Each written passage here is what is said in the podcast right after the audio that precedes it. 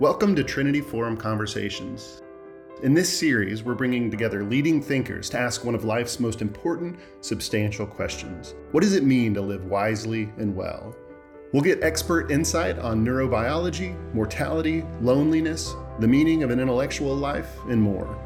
In our second episode of the series, Arthur Brooks considers how we should view the second half of our life. He'll discuss his book, Strength to Strength, which weaves together philosophy and research on human flourishing to illuminate the inescapable fact of change as we grow older, and to offer practical guidance on flourishing in new stages of life. About half of the population after about age 65 gets happier for the rest of their lives. There's another half that gets less happy for the rest of their lives. We break up into two groups after that point. And the happier part is not the strivers, generally speaking. Strivers tend to struggle you find that people who are identified as the high performers, they're more likely to be more frustrated with their lives at the end of their lives. There are many, many famous case studies of this, as a matter of fact. And I thought, well, that's when the fear came in, quite frankly, because I've worked pretty hard in my life, and so have all the people who are watching us today. This episode is an edited version of our online conversation from February of 2022. You can find the full video of that conversation on our website, ttf.org. And check out the show notes on this episode for links to further resources. Here's Cherie Harder. I'm so excited to in- introduce our guest today, who are actually welcoming back. We've been able to host him before. Someone who has used his varied and creative career to make a study of human happiness and flourishing. And in his latest work, he makes a provocative argument that draws upon both extensive social science research as well as ancient wisdom that flourishing in the second half of life looks quite different than it does in the first half, that the stars and strivers of early adulthood often flounder as middle age approaches, and that the way to the good life lies not in doubling down on successful past efforts to acquire, achieve, and dominate, but embarking on an altogether different path that includes embracing weakness, deepening connections, properly ordering our loves, and even worshiping God. It's an argument, both deeply challenging and deeply hopeful. And it's hard to imagine someone who can make it with more energy, eloquence, or expertise than our guest today, Arthur Brooks. Arthur is an economist and social scientist who serves as a professor of leadership at the Harvard Kennedy School and on the faculty of Harvard Business School after a remarkable decade of service as the president of the American Enterprise Institute, one of the world's most influential think tanks. He's a columnist for The Atlantic, the host of the podcast, The Art of Happiness with Arthur Brooks, the recipient of six honorary degrees, the author of dozens of scholarly journals and the textbook Social Entrepreneurship, was named one of Fortune magazine's 50 world's greatest leaders, and did all of this after starting his career as a professional classical French hornist.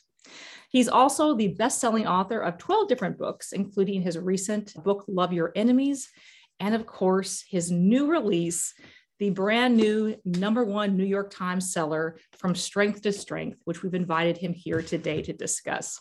Arthur, welcome. Thank you, Cherie. Well, how lovely to be with you and to all of our friends in the Trinity Forum from all around the world. Thank you for joining us. Uh, what an opportunity to talk about happiness, everybody's favorite topic. And for those of you who are joining us from Ukraine, uh, we join our prayers to yours for a, a, a fast resolution to this and that you'll stay safe with your families. So, you start this fascinating book with a rather astounding story of eavesdropping that illustrated just how hard it is to go from strength to strength in life. And that often it is the stars and the strivers and the whiz kids who are those who sort of struggle the most as they approach middle age and beyond. Why is it that the whiz kids often struggle more than the others in adjusting to the second half of life? Well, Cherie, let me relate the story of the eavesdropping that stimulated this study. It's it's funny mm-hmm. thing as a social scientist. You know, I, I am like any other social scientist. I have a lot of data that I'm looking at. I'm trying to look at the most interesting questions. But but the world really is my laboratory, and I almost always start a piece of research on the basis of an experience. That's something that really stimulates my imagination. Better yet, something that makes me afraid about my own life. And that's what happened to me about eight years ago. I was on a plane doing what I always did. I was running a think tank and running from place to place, feeling very important and put upon. And I was tapping away on my laptop on, a, on an airplane late at night one night, and I heard a couple talking behind me. I could tell it was a man and a woman. I could tell by their voices they were elderly. And I, I assumed it was a married couple because it was an intimate conversation. I wasn't trying to eavesdrop, but wow, I heard the husband telling his wife, I didn't quite make out his words, but I could tell by her answers that he was confessing that he might as well be dead, that people had forgotten about him, that no one paid attention to him or or, or even had had any sort of appreciation for him anymore. And I thought, wow, this is a guy who hasn't lived up probably to his own expectations. He didn't get maybe the education he wanted or the business he wanted to start. And, and now he's old and it feels like the, the best possible possible years are behind him. Well, we got to Washington Dulles Airport and landed, and the lights went on. And I turned around just to get a look, and it was one of the most famous men in the world. This is somebody that we would all recognize. And, and in fact, somebody who's probably going to do 10 times more than I'll ever do with my life. And I thought to myself, I'm a happiness specialist. This is literally the subject that I've taught over the years. And this is something that I need to understand. I would think that somebody who did this much would bank that satisfaction and, and, and, enjoy the rest of his life. But on the contrary, his, his feats of daring and heroism from decades past now leave him bereft with a sense of of emptiness. It was his past success, ironically, that, that, that, that makes him feel like a lesser person, less valuable today. So I went on and I started looking at the basic data on it. And, and in point of fact, it's true exactly what you said. About half of the population after about age 65 gets happier for the rest of their lives. There's another half that gets less happy for the rest of their lives. We break up into two groups after that point. And the happier part is not the strivers, generally speaking. Strivers tend to struggle. You find that people who are identified as the high performers, they're more likely to be more frustrated with their lives at the end of their lives. There are many, many famous case studies of this, as a matter of fact. And I thought, well, that's when the fear came in, quite frankly, because I've worked pretty hard in my life, and so have all the people who are watching us today. What can I do? What are the happiness habits that I can learn from the happiest older people? Let's just say I want to build my happiness 401k. What can I do to get on that upper branch? And I found actually the seven big habits that the happiest people engage in that gives them the highest likelihood of getting happier and being happier at 75 than they ever were even at 25. Mm. Well, we definitely want to dig into some of those, but you alluded to this, and I am sort of curious. There is, of course, a great deal of social science research compressed within your book. And I've heard you say that for almost any social scientist, research is essentially me search. Hmm. And so I'm curious what led you to write that book and what you were yourself searching for. Well, quite frankly, at the time that I was writing this book, I wasn't very happy. I had everything I'd ever dreamed of. I'd gotten my heart's desire, at least my worldly heart's desire. And I was engaging in my daily prayers to ask God to give me some wisdom, to give me some discernment. Now, discernment's a funny business in a Christian sense. Mm-hmm. Discernment is actually not about, and, and I'm talking about Ignatian spirituality, for example, but in Protestant traditions as well. It's not a question of finding out what you're supposed to do.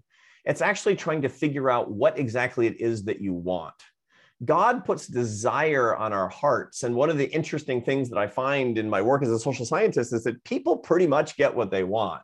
And so when mm-hmm. things don't turn out right, it's because they wanted the wrong thing. So discernment is to say, mm-hmm. what, Lord, should I want? Please help me to want the right thing. And that's what I was asking God about. Now, we all know, those of us who are practicing Christians, we all know that woe be unto you if you pray to God to show you your path and you don't mean it because he's going to show you your path. and that's what I was praying when I heard this man on the plane who became inadvertently my teacher.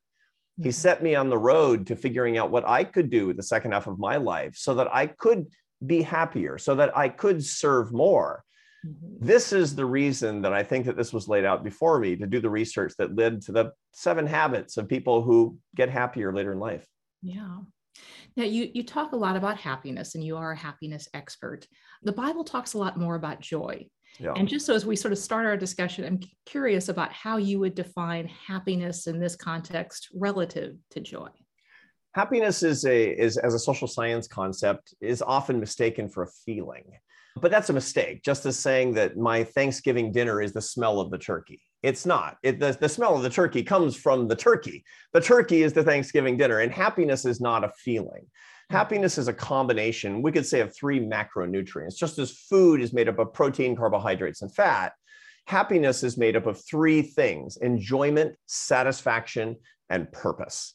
That's really the three things. And if you don't have them in abundance and in balance, you won't feel happy about your life. You won't get the happy feelings, as it turns out. And so, when I'm working with students, and I, I teach an oversubscribed course at Harvard called Leadership and Happiness, and they'll come into my office hours and say, "Okay, okay, doctor, you know what's what what ails me?" And I'll, I'll dig into their three macronutrients and find if they're too stoic or too Epicurean, and, and I can do all these types of things for sure. And so, this is the way the social scientists see it.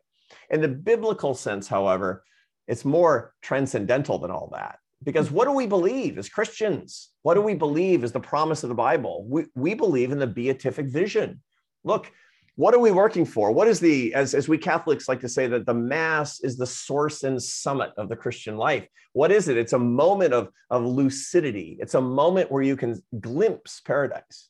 We all know that feeling as Christians where as we pray or as we worship, and especially as we worship together, something catches in our throat because it is this moment of the realization that the beatific vision lays before us. What do we believe that heaven is? All satisfaction without actually going back to the way that you were. It's the happiness that comes and doesn't go. It's the tide that comes in and doesn't go out. Look, life is not that way on this earth. Our brains are not wired that way. So we need to understand the mechanics and the science and the neuromodulators and all of the, the, the parts of the brain that go into it. But what do we believe as Christians? When all of this falls away, we see the face of God. And then true happiness is ours, which we call joy. Yeah you know you talk in the book not only about the habits of happiness but about many of the things that impede our happiness and one of the things i thought was so interesting is you describe them not as as errors or even character flaws but as idols in a sense yeah. And you even mention a rather intense dinner party practice that you and your wife have sometimes, where you kind of use Thomas Aquinas's naming of money, power, pleasure, and honor, you know, as the chief idols, and ask everyone to to identify theirs, which is a, a fascinating practice. But would love to kind of hear you talk a little bit more about that idea of misplaced love being the key causes of the impeding of our own happiness. Yeah. So remember that we just talked a minute ago about the nature of discernment. The nature of discernment is actually trying to uncover desire and align it with right desire. That's the nature of discernment. And this is really about love. What do I love? What should I love? You know, and our prayers are to say, you know, make me, Lord, make me love the right things. Why? Because because the world sells you a bill of goods. You know, this is what Thomas Aquinas talked about in his Summa, Summa Theologica. And in the Summa, he, he talks about the fact that there are these four things in life that look kind of like God. Look, we all want divinity. We're all we're all drawn toward truth, but let's be honest, the truth is pretty inconvenient. You know, the, the truth is it's like religion, all the rules, one-sided conversations. People don't like it, right? And so they go through these things that have these divine characteristics, but they're counterfeit, they're fool's gold. He mm-hmm. defines them as money, power, pleasure, and honor, by which he doesn't mean, I mean, I have a son in the Marines who serves with honor, but that's not what he means. He means fame.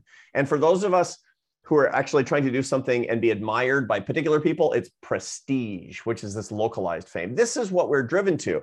The world tells us it's good. Mother Nature tells us it's good. Our brains are wired to that because, newsflash, Mother Nature doesn't care if we're happy. Mother Nature just wants us to pass on our genes and be successful here in the mortal coil until we die at whatever particular age. That's our job. Our job as Christians, our job as ethical individuals who love each other is to bring out happiness. That's a that's a different kind of responsibility. And if you follow the way your brain works, which is to say the way Madison Avenue and the entertainment industry and the whole world works, you're going to pursue money, power, pleasure, and fame. These are not terrible things, but never as intrinsic things. These are disordered loves when they're the intrinsic goal. They should be an instrumental goal to the four things that truly do bring lasting satisfaction. And this is as an empirical matter. This is not a theological point. I'm not a theologian. That's above my pay grade. I'm a I'm a simple, you know, blue collar PhD social scientist. And, and I can tell you that if you boil the ocean of 10,000 research articles, you'll find the happiest people, they pursue four things every day faith, family, friendship, and work that serves others. In other words, love, love, love, and more love. Yeah. Yeah, that's that's fascinating. Along that point with relationships, I mean, you even have argued just that that happiness is love. And even that the people who are healthiest at 80 are the people who are the most satisfied with their relationships at 50. And yet we are in such a lonely time you know, which certainly has been exacerbated by, but also precedes the pandemic that we're in. We spend just as a people far more time on social media shouting at each other, even though what we presumably really crave and really would make us happier is to spend time connecting with other people. And I thought about this sort of phenomenon and what, you know, the apostle Paul said, which is, you know, for what I want not to do, I do, but I, I hate what I do. Just, you know, the paradox of persistently, even habitually engaging in the very kind of behaviors that destroy not only our soul, but even our happiness. And so, what's going on here as a, mm-hmm. as a social, social scientist? What yeah. are we doing and why do we do this? Yeah, the Apostle Paul was an astoundingly good psychologist. And, you know, just all you need to know about the paradoxes of human behavior you can get from Romans 13 it's my goodness. It's like not only do we sin, we plan to sin and then we do it and we're miserable about it. My goodness, what complicated creatures we are. It really, once again, has to do with the fact that Mother Nature does not have your happiness at heart. You know, we are a fallen species in a fallen world as a, as a theological matter, but as a social scientist, we actually find that there's there's nothing in in the study of, of neuroscience or social science that would indicate that we are driven toward happiness or that we sexually select or naturally select on happiness. Evolution doesn't even smile on happiness per se necessarily. It's a it's a nice to have as far as darwin would be concerned we have to be all about that ourselves and bring that to other people which of course is one of the great blessings of life that, that we're not wired toward the best thing, that we can bring the best thing through our own free will, that we can transcend ourselves by bringing the best thing to others. This is a, a wonderful thing about gift giving per se, is that it has to be a free act and, and one of grace. And so that's actually what we find in social science. And not, by the way, it's not a big coincidence that social science always actually goes to the same place that scripture got to a really, really long time ago. Mm-hmm. Yeah. Well, let me ask you a little bit about friendship because, in some ways, you are in the demographic that in some ways struggles the most with it. You know, apparently yeah. middle-aged men, especially those who have been overachievers early in life, are among those who most are most likely to report that their their best friend is their wife and there really aren't many other friends. Yeah. Uh, and yet the need, whether or not it's a felt need, the need is apparently quite great. So you mentioned different habits. What practical advice would you offer to older, older people who realize that, you know, say their friendships are either few or with positions rather than people. Yeah. So this is absolutely right. You find that strivers really struggle when it comes to human connection. And the reason for that is actually something that I explain not just to older people, but to younger people as well.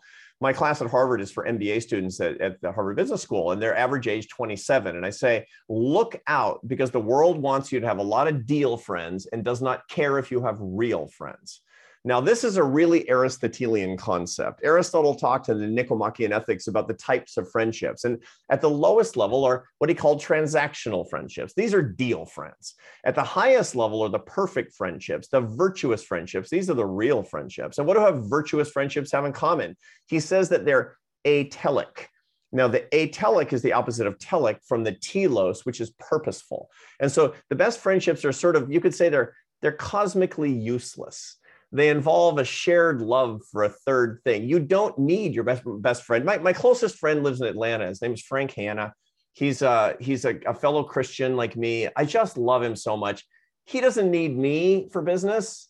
I don't need him for business. We sometimes do business together as nothing more than a transparent pretext to talk about things and be together. It's just an excuse to be with my my beautifully useless Christian friend. And that's what they really have in common. So, this is what I tell my students I say, look, the Harvard Business School is helping you fill out your Rolodex with connections. Deal friend, deal friend, deal friend. Do not get to my age incapable of making real friendships and not remembering how it's done in the first place. You need to bring your practice to real friendships because if you do not, you will be bereft of the love that you need. And this is one of the key practices, the key seven practices of people who get on the upper branch of happiness in the second half of life is that they have a lot or enough, at least enough real friendships. Mm-hmm. Well, let's talk about some of those practices. And you also offer a bit of hope to those who are kind of engaging in some of those practices that there's actually, even as one's kind of sharpness or processing speed declines, there's hope because there's a different intellectual or cognition curve as well as happiness curve. So I'd love for you to talk a little bit about that, as well as some of the interesting practices that you have recommended, including such counterintuitive ones as meditating on death. yeah. So the first big practice that's really important for people to recognize is they go from, and it's called from strength to strength, obviously taken from the 84th Psalm. It's an ancient Judaic blessing. It's mechayil el chayil in, in, in, in Hebrew. May you go from strength to strength. You got to know how to do that. It's one thing to say it, it's something else to have the skills to do it. And this actually gets back to a deep area of both psychology and neuroscience about the two types of geniuses. Now, in the middle part of the 20th century, people started to recognize that there seemed to be two types of geniuses out there the young ones and the old ones, the early bloomers and the late bloomers. And the early bloomers, they had a certain kind of genius of analytic capacity and, and, and, and speed of cognition. They could figure things out faster than other people, they could focus longer, they could work harder. The second type of genius came much later, and they just had a lot of wisdom. They were the ones who could look at the, the landscape, understand immediately what it meant, combine the facts together, describe them, and teach them to other people with lightning speed. So you've got your Elon Musk geniuses and you've got your Dalai Lama geniuses, basically, is what it comes down to. Now, later on, what we figured out that the reason that this that was interesting, but what makes it useful is the fact that it turns out we all have both each one of us has both. Now, I don't have Elon Musk's brains or the Dalai Lama's wisdom, but but I got something. And I have a, an ability to, to think quickly and to work harder when I'm younger, and have the ability to develop my wisdom and become a teacher when I'm older. And these are two types of curves. The first is called the fluid intelligence curve, which increases through your 20s and your early 30s and starts to decrease in your late 30s through your 40s. The second curve is called your crystallized intelligence curve, your Dalai Lama, your wisdom, your master teacher curve. That increases through your 40s and 50s and stays high through your 60s and 70s and 80s and even beyond if God gives you your marbles. This is critically important to remember because the second curve, the second success curve, the crystallized intelligence curve, many people don't even know they have it. And so they're fighting and struggling and, and striving and panicking about staying on that old curve that's declining, not realizing that the better curve lays ahead of them. If they could just let go of the first and have the faith to jump, to have the faith to jump onto the second curve, to retool themselves, their interests, their abilities. You don't have to quit your career. You simply have to see yourself differently and to cultivate those skills the second curve is more satisfying, brings more happiness, and ultimately can give you even more worldly success than the first one. But you got to go there first. And that's the first big skill. Yeah.